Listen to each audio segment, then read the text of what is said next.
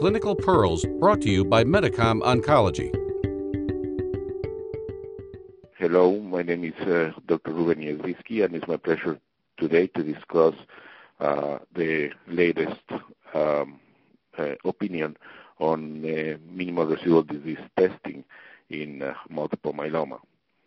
Indeed, it's been well known that outcomes improve as better cytoreduction is obtained.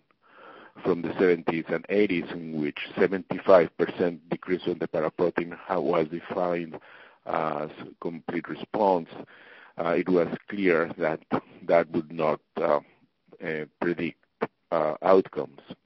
However, when better treatments were entertained, including high-dose melphalan chemotherapy, the elimination of any evidence of disease by virtue of morphology and then biochemistry, as well as by the residual detection by immunohistochemistry, has defined subgroups of patients that do better in terms of overall survival and progression-free survival.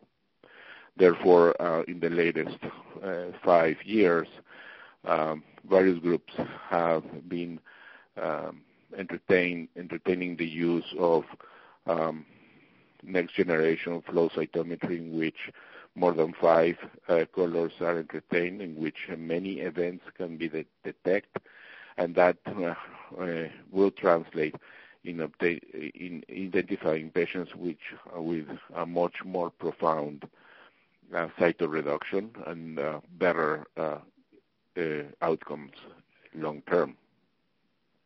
It is our belief that as we move in the future, we will have not only flow cytometric but also molecular techniques to identify patients a priori, identify clones a priori, and then offer better results in predicting long-term outcomes.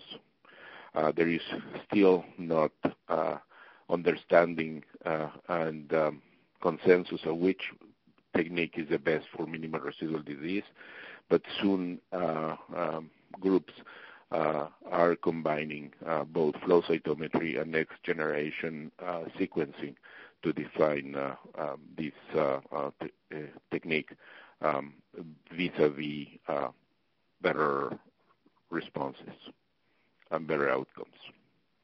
Thank you very much. Don't forget to subscribe to the Medicom Oncology podcast channel for more clinical pearls. And be sure to visit managingmyeloma.com for more practice resources.